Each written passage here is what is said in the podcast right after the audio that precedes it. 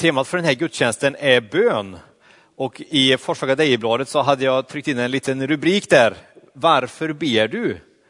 Och det kommer handla om det, varför vi ber, fast på lite, från lite olika perspektiv. Den största anledningen till att vi ber tror jag är att det är någonting helt naturligt för en människa att be. Jag tror att vi är skapade av Gud för att leva tillsammans med honom och att Gud har liksom konstruerat oss, om man får säga så, för att vi ska kunna ha en kontakt med Gud. Det är nog därför vi finns, verkar det som. Jag tror det. Enligt Bibeln så har Gud skapat oss för att leva tillsammans med Gud och med varandra. Och just den här kontakten med Gud, det är det som vi kallar för bön, som kan se ut på väldigt många olika sätt. Och I många undersökningar som man har gjort så har man frågat människor, ja, tror du på Gud? Och då är det viss procent som, som svarar ja och nej. Och sen så en annan fråga, ber du ibland? Då är det ju konstigt nog fler som ber än vad som säger på den första frågan att de tror på Gud. Så tydligen så, så ber en del människor fast de samtidigt säger att de inte tror på Gud.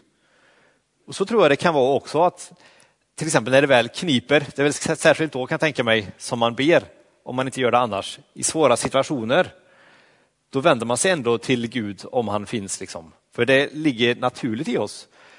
Och i alla möjliga olika kulturer, även om man åker långt in i djungeln till någon isolerad stam, så, så finns det ju någon slags motsvarighet till bön där. Så det är någonting som är naturligt för oss.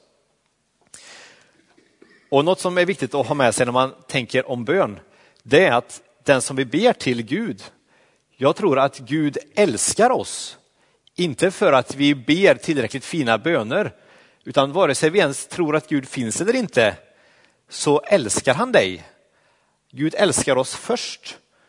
Och Det är så skönt att tänka på när man ber, att man behöver liksom inte väcka Guds uppmärksamhet eller imponera på Gud eller prestera på något sätt, utan bön det har ingenting med prestation att göra, utan det är mer som en relation.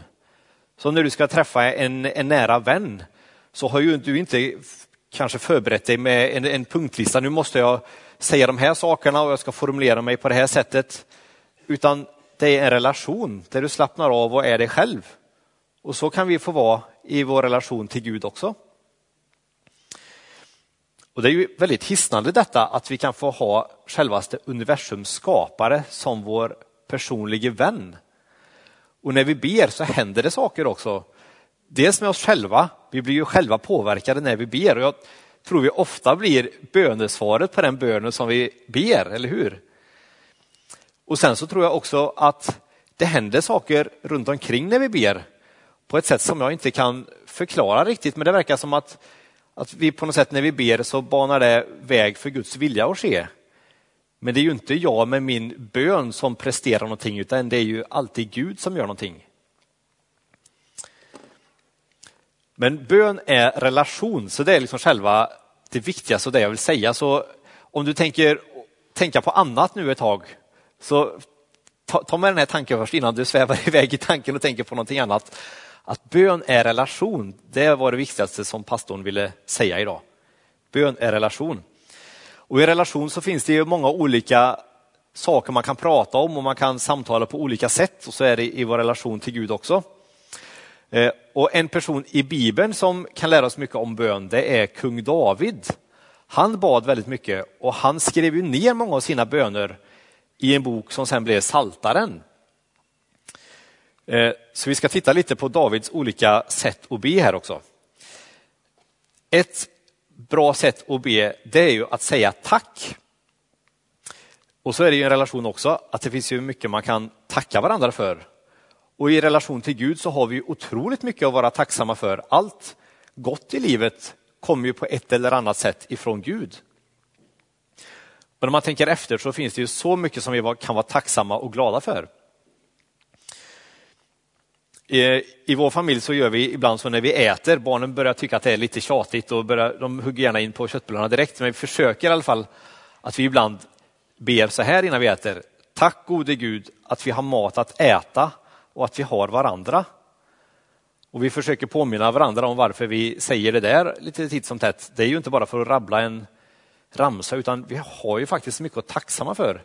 Vi kan tacka för att vi har mat och för att vi har varandra. Det är inte självklart. David han skriver så här till exempel i psalm 38. Jag vill tacka dig av hela mitt hjärta, inför gudarna sjunga ditt lov. Jag faller nervänd mot ditt heliga tempel och prisar ditt namn, du som är god och trofast. Du har gjort långt mer än du lovat. Du svarade mig när jag ropade. Du fyllde mig med kraft.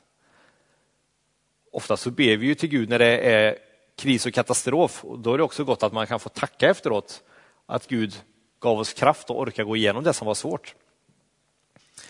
Något som ligger i närheten av tack, det är ju att ära Gud.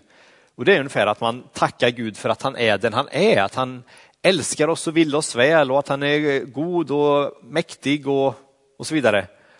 Och att vi får vara hans barn och vi kan uttrycka vår, vår kärlek till Gud. Han älskar oss först och vi kan liksom få ge respons på vår kärlek tillbaka till Gud. Det kallas att ära Gud, det är samma sak som att prisa Gud. Eh, David skriver till exempel så här i psalm 57. Jag vill tacka dig, Herre bland folken, jag vill sjunga ditt lov bland alla folk. Ty till himlen når din godhet, till skyarna din trofasthet. Den vanligaste bönen av alla det är nog den här. Hjälp. När vi verkligen har problem så ber vi Gud om hjälp. Och ibland så kan man tycka att, men Gud ursäkta nu kommer jag och stör dig här igen med mina problem. Jag vet att det finns andra som har större problem men ursäkta, får jag bara säga någonting kort här. Men vi behöver inte be om ursäkt utan vi kan få be till Gud om stort och om smått. Det behöver inte vara jättestora problem utan vi får komma till Gud med allting. Och han, eh, han vill liksom lyssna på oss. Det är som, eh, som jag med mina barn. Jag vill ju gärna att de kommer till mig och berättar för mig eh, vad de har gjort på förskolan och i skolan och om de har problem med någonting och de är oroliga och ledsna. De får jättegärna berätta det för mig.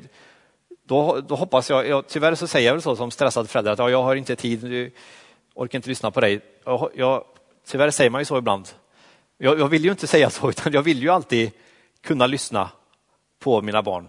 Gud är ju som den perfekta förälder som jag aldrig kommer kunna bli, som, som alltid har tid och alltid vill lyssna och alltid är helt fokuserad och vill lyssna på vad, vad vi, hans barn, vill säga till honom.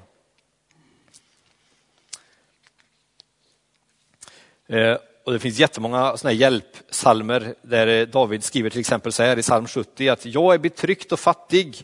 Gud skynda till mig. Min hjälp och min räddare är du. Herre dröj inte.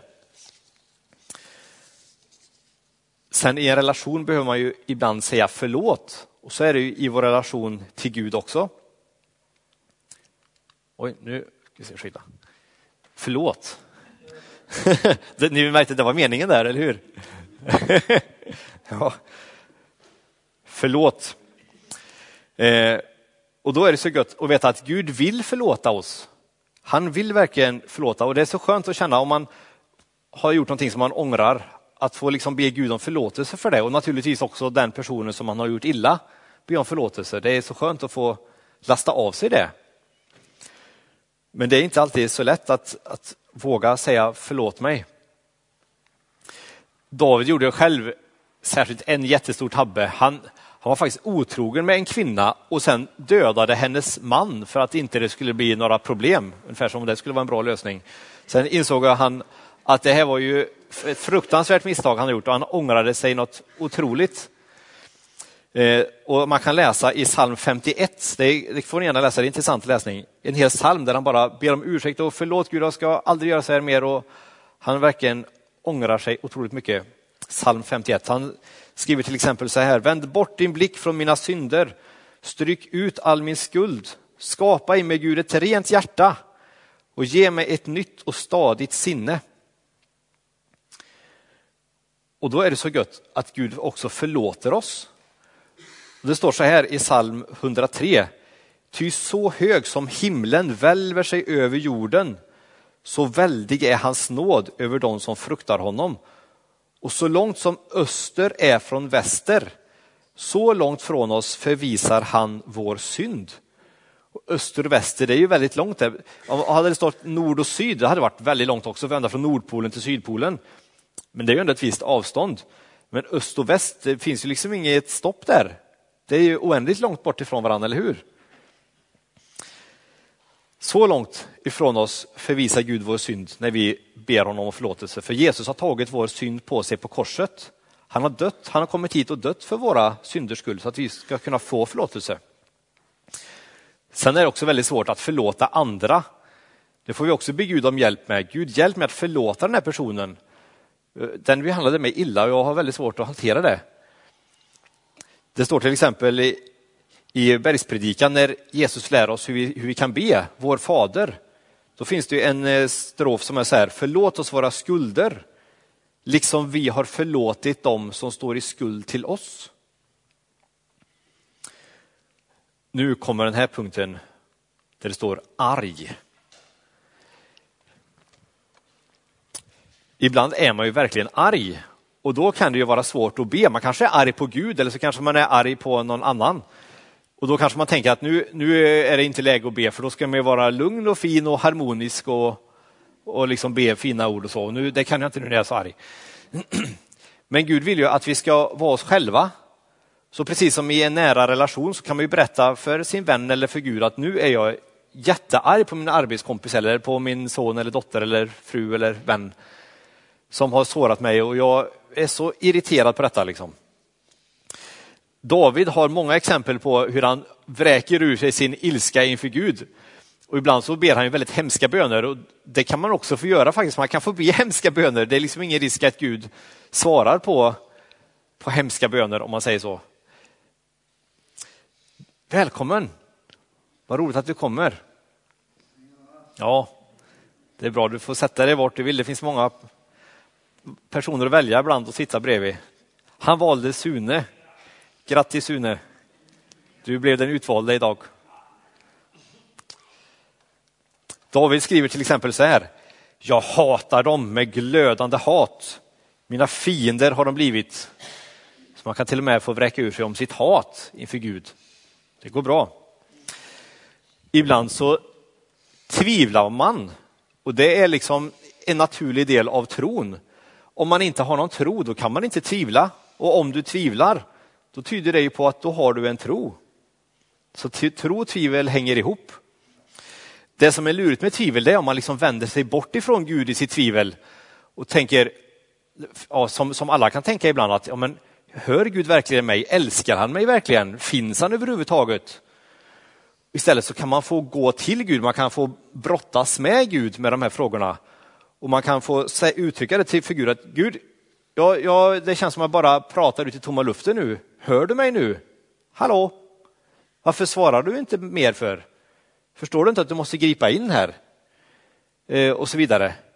Så vänd dig till Gud och man kan också få vara arg på Gud i, i sitt tvivel och han tål det. Gud tål att skällas på. Det som är synd är om man vänder sig bort ifrån Gud. För då kan det bli så att man drar sig undan Gud mer och mer och till slut så kan man ju tappa kontakten som är en, en vän också. Ja, jag ska minsann inte ringa min gamla barndomsvän. Nu är det faktiskt hennes tur att ringa. Jag ringde henne för tio år sedan. Nu ska hon ringa. Det är bättre att ta upp luren och ringa själv, eller hur?